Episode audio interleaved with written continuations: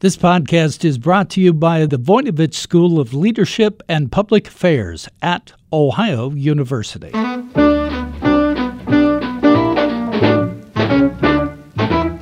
Hi, everyone. I'm Bev Jones, and this is Just About Work, where we talk about everything that can have an impact on your career. Today, we're talking with Ira Chaleff, an author, thinker, executive coach, and trainer. He specializes in the dynamics between leaders and followers in the workplace and how workers can stand up to their bosses. His first major book was The Courageous Follower Standing Up to and for Our Leaders. And his most recent book is Intelligent Disobedience Doing Right When What You're Told to Do is Wrong.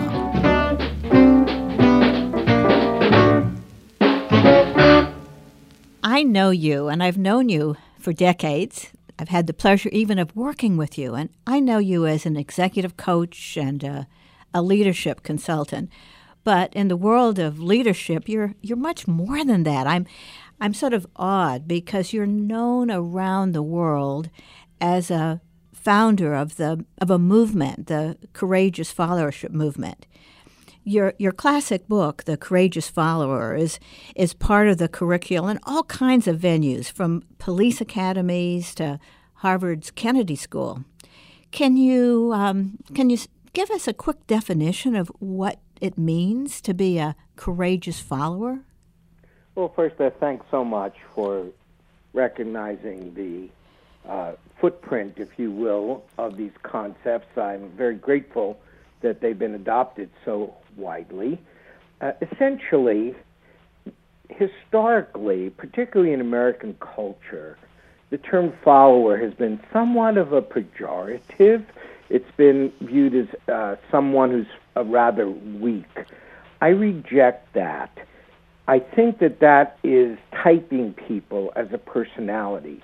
I step back and I look at people in their roles people often play both a leader role and a follower role at the same time. This is particularly true of middle management. Obviously, they have to lead, and obviously, they have to follow. My question is when you're in the follower role, how do you do that with strength, with integrity, even with wisdom? And that is what courageous followership is about. So it's often about not just saying yes, but standing up to the boss when the boss is wrong. And I, I, I think you really take the whole concept a lot further and uh, with your more recent book, Intelligent Disobedience, that, that it builds on the concept and helps us all think about when you have to say no if you're not the boss, right? Well, you're absolutely right. Let me step back, though and say that the ability to say no effectively and meaningfully is based on the foundation of the ability to say yes. In other words, when we're in the follower role, we do need to follow. We may prefer to do something different than our leader is doing, but if what they are doing has a reasonable chance for success and doesn't violate any core values, our job is to follow and follow creatively and energetically and help them succeed. From that platform, when we see them doing something that is not uh, setting the group up for success, that's when we need to speak up. And you're right that intelligent disobedience, not random disobedience or reactive disobedience, is part of that skill set. It's not always easy to tell when it's okay to disobey, but in, in your book, you talked about a class where one of your students had the perfect example sitting under the table there. I know that was that was quite a moment for me. I was working with a group of mid-level managers. We were discussing the question of authority, and how most of the time it makes sense to comply with what you're being asked to do by an authority figure, but sometimes it doesn't if the authority has wrong information and the outcome would be dangerous. And a woman in the class said that she had an example under the table, which piqued my interest.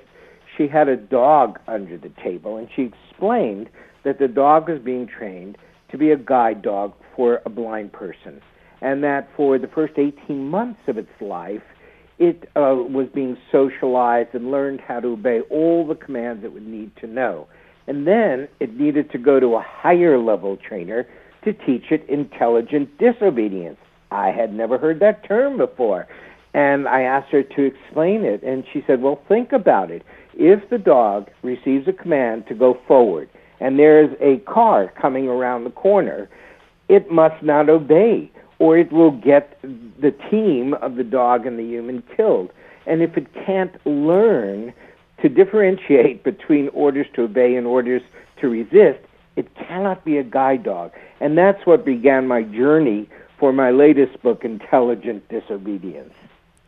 Well, your journey has been a pretty interesting one for observing um, what leadership is like in particularly the public sector. I know you've worked with all kinds of groups, but one of the most interesting is is the opportunity you've had to see so many members of Congress and their teams. Can you tell us a little bit about how you became an expert in this field and what some of the, the special challenges are uh, with Congress? Well, I had the good fortune when I came to Washington, D.C., when I was doing the search to see how my interest and talents could best match uh, a group's needs, to find a nonprofit, nonpartisan organization that worked with members of Congress to help them serve their constituents better. In other words, they're elected, now what? Um, often they didn't have managerial experience, nor did their chiefs of staff, who tended to be hired for their political acumen. So this small group, which had been founded several years earlier, provided training and research um, and sometimes uh, consulting and facilitation to individual congressional offices to help them organize their resources better in uh, the service of their constituents. I uh, got an internship with that group. I liked what it was doing very much, and I worked my way up to executive director and actually then became a chairman of the board, and I'm chair emeritus now. The group continues to flourish. It's almost 40 years later. And in this highly polarized political environment, it is one of the few groups that are trusted on both sides of the aisle because it does not have a political agenda. Its agenda is to help members of Congress to serve their constituents better. And yes, you're absolutely right, Bev. It's given me a chance to be a fly on the wall as I facilitated over a hundred congressional retreats to see how do they think about the very complex problems and particularly from my point of view, how do the staff help bring out the best in that member and frankly help contain some of that member's uh, weaknesses or aspects of their style that will not be productive. That's a very interesting dynamic, obviously, given the work that I have chosen to do. I'm interested in how one office culture differs so much from another office culture when it comes to sort of open debate and examination of the issues. In, in, in your book, you, you talked about a, a military captain who trained a lieutenant to say, That's BS, sir, whenever he thought the orders were appropriate. Um, what was that exercise all about? And do you ever see that in congressional offices say something the same as that? Hmm. Well, that was a, again a, a, a very interesting story that was told to me by a former army officer, and it was you know the military often thought of as a command and control culture. That was its historical nature. It has actually changed radically. Now the um, the, the overarching philosophy is what's called command intention, that the senior command explains or issues the intention of what it needs the military force to do. And then it's very much up to the people on the ground to figure out uh, how to do it and what can be done and what shouldn't be done. So it's a great devolution of responsibility to those who we traditionally think of in the follower role. That does translate in some offices uh, as well, better than in others.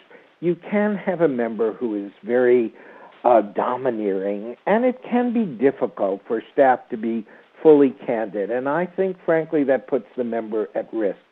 Other members, um, they're not full of themselves. They understand that they are surrounding themselves with people who are being paid to study and understand the issues in more depth than they themselves possibly can, and that they really have to listen to the counsel that is being given to them. Ultimately, it's their decision which advice to take and which not to take. But that is what we need from our leaders at every level, from you know even down to a small business um, in in in any town in America. The people at the cash register, the people at the service, you know, the service interface with the customer, they see what is needed, and if their perspective is valued and they feel comfortable uh, critiquing, if you will, the existing practices, that business is going to do better. So, if you were to have a client who's running a business and who um, grew up in a, a command and control environment, but is convinced that the best thing to do is is to have people who are able and willing to point out problems and suggest better strategies but didn't know how to go about it. How how would you suggest somebody get started to create a, a, a, culture which is more supportive of people speaking up when it's for the greater good of the organization? Yeah, that's very interesting, Bev, because to some degree it depends where they're starting from. Uh, they may have unwittingly, frankly, traumatized their people who have learned not to speak up, and then they're going to need some help in convincing of them that it really is okay to speak up. And frankly, it, you know, if they're in that situation, they might well benefit from the services of a business coach or or a leadership coach because they have to really learn to hear themselves. How do they um, present themselves in meetings? Do they really invite inquiry and dialogue, or are they sending signals that show that they may say they want it, but they don't really mean it? So it, it, there's not a pat formula. If you were starting with a blank slate, you might have a conversation that went something like this. Um, I um, you know, I drive a car, you drive a car. We all know that a car has blind spots, and we always have to check our blind spots before we change lanes or we're going to get in accidents. We know as human beings we're fallible. I have blind spots, and by definition, I can't see what's in them. I count as you, my team, to be my mirror and to help me look over my shoulder to tell me what's in my blind spot. I need you to be able to be candid with me. Sometimes I might not like what you're saying. Please forgive me if I, you know, initially react with displeasure. I, I need you to know that I really do fundamentally value you warning me. Now, what I do with that information, of course, I'm going to need some trust from you that I've really listened to it and I've made some choices. But I count on you to be candid with me. We'll be back with Bev after this brief message. The Voinovich School of Leadership and Public Affairs at Ohio University is having an impact today while providing innovative education for tomorrow's leaders. The master's program in public administration and environmental studies lead students to greatness in nonprofit, environmental, public sector, and government settings. Learn to lead at the Voinovich School. We're now accepting applications. Information is available at ohio.edu backslash Voinovich School.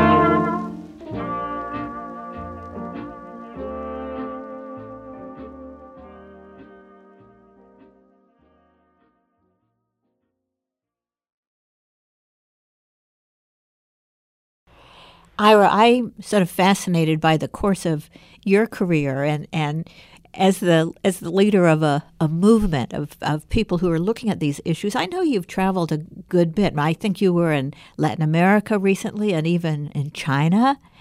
So I, I got I have two questions coming out of that. One is, do you see that cultural differences make a huge difference on how people think about intelligent disobedience, but also what's it been like in your life? Has this travel and looking at um, leadership from so many different directions, has that changed you? Do you want to start with one of those questions? Sure. Let me start with the cultural differences. You know, research tells us that different societies have different levels of uh, what's called uh, power uh, differentiation. In other words, um, some, in some societies, the power distance is smaller, in some it's greater. So typically, for example, Asian countries are put in the uh, greater power distance. So theoretically, it is hard. It is easier in our culture to speak truth to power than in many Asian cultures. In practice, I haven't found that people uh, find it so easy in our culture to speak truth to power either. So I do find that it takes some preparation. And, you know, we have some very, very uh, concrete examples of preparation that has been productive, such as in the airline industry, where crews are trained to speak up assertively if the captain is not seeing a danger, and that has improved airline safety. We're seeing a similar uh, strategy being employed in hospital surgery rooms to reduce uh, hospital errors uh, by surgeons. So we know that training is needed even in a relatively low power culture. I think in high power cultures, perhaps it's even it's even more so. Uh, but I have seen in those cultures uh, adoption of these concepts, so I'm I'm encouraged by it. You came to Washington and learned a lot about leadership from watching members of Congress and then watching people in different organizations. And at the same time, you were growing as a leader yourself because you had an idea and you were taking it out and you were teaching other people. And so, without being an organizational leader, you've been the leader of a, a movement. I'm, I'm wondering how you have succeeded in leading people uh, to believe in these concepts what have were you consciously growing as a leader based on what you were seeing, or or or did you simply um, function as a as a writer and a speaker, and, and it just grew up organically? How how did you grow as a leader as you were studying leadership?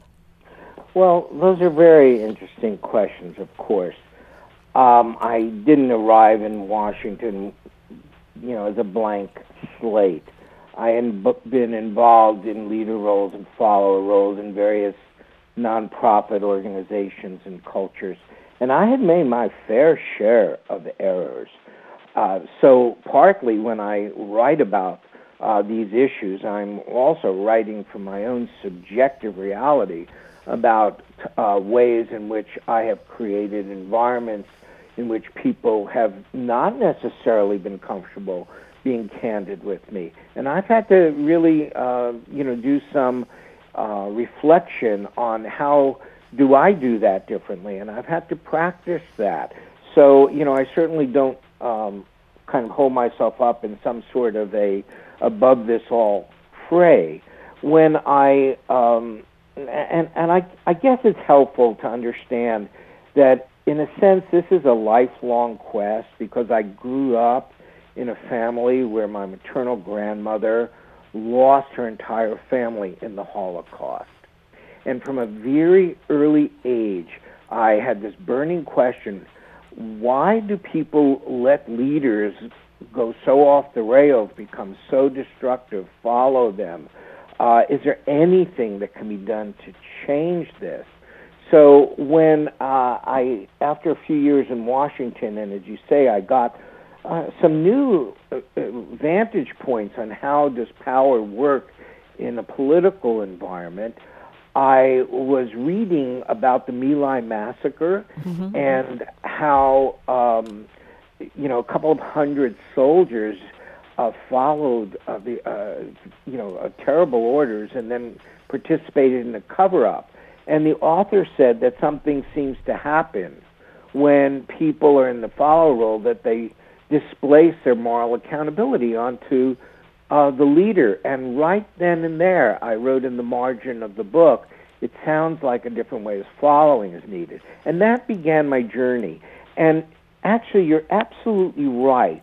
I have not always been the most courageous follower to speak up when I saw something wrong. Now, as I became a, uh, a you know a writer and an opinion leader in this field, I have found myself in the various organizations in you know which I am part of uh, as a board member uh, or in another capacity, um, realizing that I have to live what I'm teaching. I have to be willing to speak up um, early and then effectively. And effectively does not necessarily mean stridently. I've really had to learn uh, the different voices one can use to bring to the group or the leader's attention issues that they should be considering and do it in a way that didn't have a tone of moral judgment mm-hmm. that you know, you're wrong, I'm right, but that as, in terms of our mission and our values, uh, we need to examine what we're doing here. And I've I've grown, and I'm very uh, you know I'm very delighted that I've been able to grow, and I I look forward to continue growing. The kind of growth that you're talking about seems to offer hope. I think in a in a time when a lot of people are wondering, how can we help step into leadership in our country? How can we play a role? To impact the value structure of our company when we're just ordinary people and we're not in office and and we don't have a lot of power. It it, it sounds like the kinds of things you're talking about can be done at a family level, and a schoolroom level. Can can this start with how you raise your kids and how you manage your own family? Yes, absolutely. And in fact, my uh, more recent book on intelligent disobedience, um, to my great surprise, actually found me going right down to the uh, family level and the primary school level because that's where the patterns are are uh, placed in terms of authority and how we uh, behave in the face of authority. And in fact, I was, as, as you mentioned, uh, I was in Hong Kong just last month. I had been invited uh, to be a keynote speaker at a group of educators, about 500 educators from English speaking schools throughout uh, Asia, uh, who were dealing with the subject of child safety. And they recognized that the material I was talking about uh, on how you could, even at a very young age, help children to understand the difference between orders that they need to obey and follow and those that they don't. Um, because we know that uh, while we used to be uh, concerned about stranger danger, we now know that abuse occurs from authority figures that they're supposed to be able to trust. It's a tough nut to crack on how do you help a child differentiate, but it can be done and I developed a video to help parents um, to teach children that at a very young age. Um, it's called Blink, Think, Choice, Voice, and it's kind of like stop, drop, and roll, and it walks them through the four steps they can take um, to make good decisions, even at a very young age. Where Where uh, is that available, Ira? Uh, yes, it's it's it's available on YouTube. Go if you go to BlinkThinkChoiceVoice.com, and it's just a three-minute video, and it gives parents a template for how to talk to their children about this. And there are links to articles on how to uh, develop role plays with your child. I was delighted to find that uh, when I was in Hong Kong, that one of the educators there had already tested this method out with 180 10 and 11 year olds and found that it worked very effectively. So uh, I, I, I'm excited about that, and I'm looking forward this year to building on that. That sounds fabulous. And I think the same thing might work with grown-ups. I mean, it's so simple. If you have a um, a group of colleagues, if you have a sort of a self-guided team or something like that, would a, a, a comparable um, routine help help people practice speaking up? You're absolutely right. Uh, what happens is if you get an order that kind that shocks you, you, know, it just feels that that feels so wrong. You do have a physiological, let's call it brain freeze, and blinking actually helps you kind of reset your brain and you know take a deep breath and think. Um, you know, they're the authority figure, but we have this set of values, policies, laws, etc. Is this a right or a wrong order? And then make your choice. Am I going to implement the order? Am I going to question the order? Am I going to recommend an alternative? And then use your voice to effectively convey that. So, yes, it can work actually at any stage of development. So if somebody today goes to work and gets an order that just doesn't seem right, does speaking up mean they have to put their job in jeopardy, or can you learn how to be more oh, adept, more effective at challenging an order without jeopardizing your career? Is that a skill set you can learn? Yes, absolutely. Intelligent disobedience, I talk about it in terms of voice.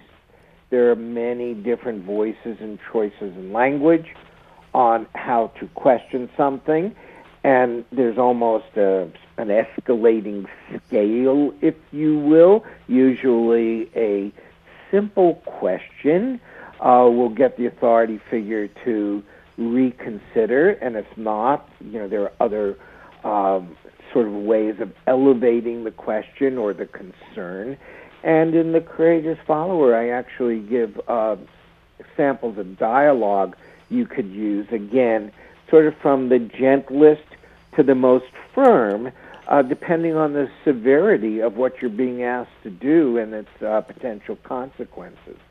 So, one of the things that we can do as team leaders or family leaders is encourage an environment in which people ask questions, not critical, critical challenging questions necessarily that'll put people in the defensive, but just the habit of before you take steps in an important situation or even a routine situation, you say, let's talk it through and make sure we thought about all the things that could matter here. And encouraging a culture in which people routinely kind of question where we are, that's one of the ways that you can prepare people to be um, better followers and better leaders. Is, would you agree with that?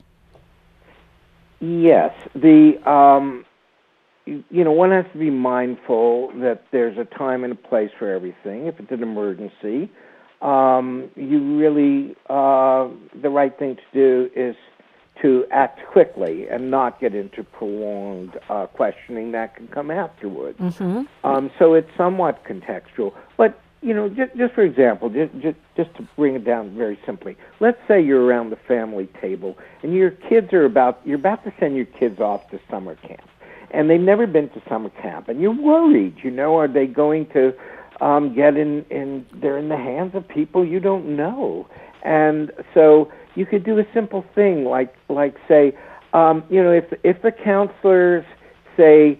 Um, you know, to come out of the water because sometimes over, should you obey? Yes, of course. Um, if there's a light, if there's lightning, and the counselors say to start your, you know, to get in the water, should you obey? Well, no, because we know that when there's lightning, that's not safe. You've already learned that because we've been on the soccer field when there's lightning storms and we end the game. So, you know, you can give them very concrete examples that are real in their lives um, on the kinds of things they they have the right to say no to and the things where they should say yes to. And that builds a certain um, understanding that they have choice in a situation. So, scenario um, exploration is a Yes. way to, to build the capability of, of asking questions and hesitating when it's really important. Yes, exactly. I think one of the things that is so compelling about your book, um, Ira, is is that um, you make it so clear why intelligent disobedience really matters. One of the most compelling examples you talked about happened at at 9/11. Do you just want to describe that um, example as as a as a way to show to demonstrate the importance of, of knowing when to step out away from the orders. Yes, um, in that particular case, uh, intelligently disobeying saved 2,900 lives. Uh, the safety officer in the second tower uh, had understood that the towers were vulnerable, and he was not able to uh, convince the or the, the company to move, but in, he did extract uh, from the executives an agreement to conduct safety drills once a month, and did so. And then uh, when the first tower was hit, um, and the order came uh, for everyone to remain at their desks, that uh, you know there was no reason to leave. He understood that that was not a correct order, and he immediately contravened it and got all of his 2,900 people to evacuate, saving their lives. Two were unaccounted for. He went back in to try to locate them, and the building, the second tower, came down, and he died with those other two. Quite a, an heroic act, um, but a clear example. That's a very dramatic example. I think it's also useful for us to think about very simple Yeah. examples. You know, for example, let's say um, your son is a, uh, you know, fresh out of high school and he's a clerk in a grocery store, and you know the eggs are marked for expiration, and he the, the eggs are about to uh, uh, expire, and he's told by a supervisor put them in a different box with a new expiration date. That's a terrible problem for a young person to face.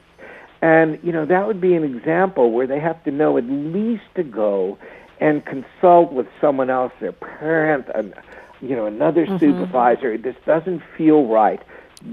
Uh, and yes, they may lose their job, but it's better that they learn the lesson to do the ethical thing than to um, comply and then have that question of, you know, did we sell um, bad eggs that might uh, cause someone to get sick? Very, very simple. It can happen in any industry, and therefore, every business, every industry, I think, would benefit from having conversations about, you know, what kinds of situations could arise in our business that we may need to question rather than just obey.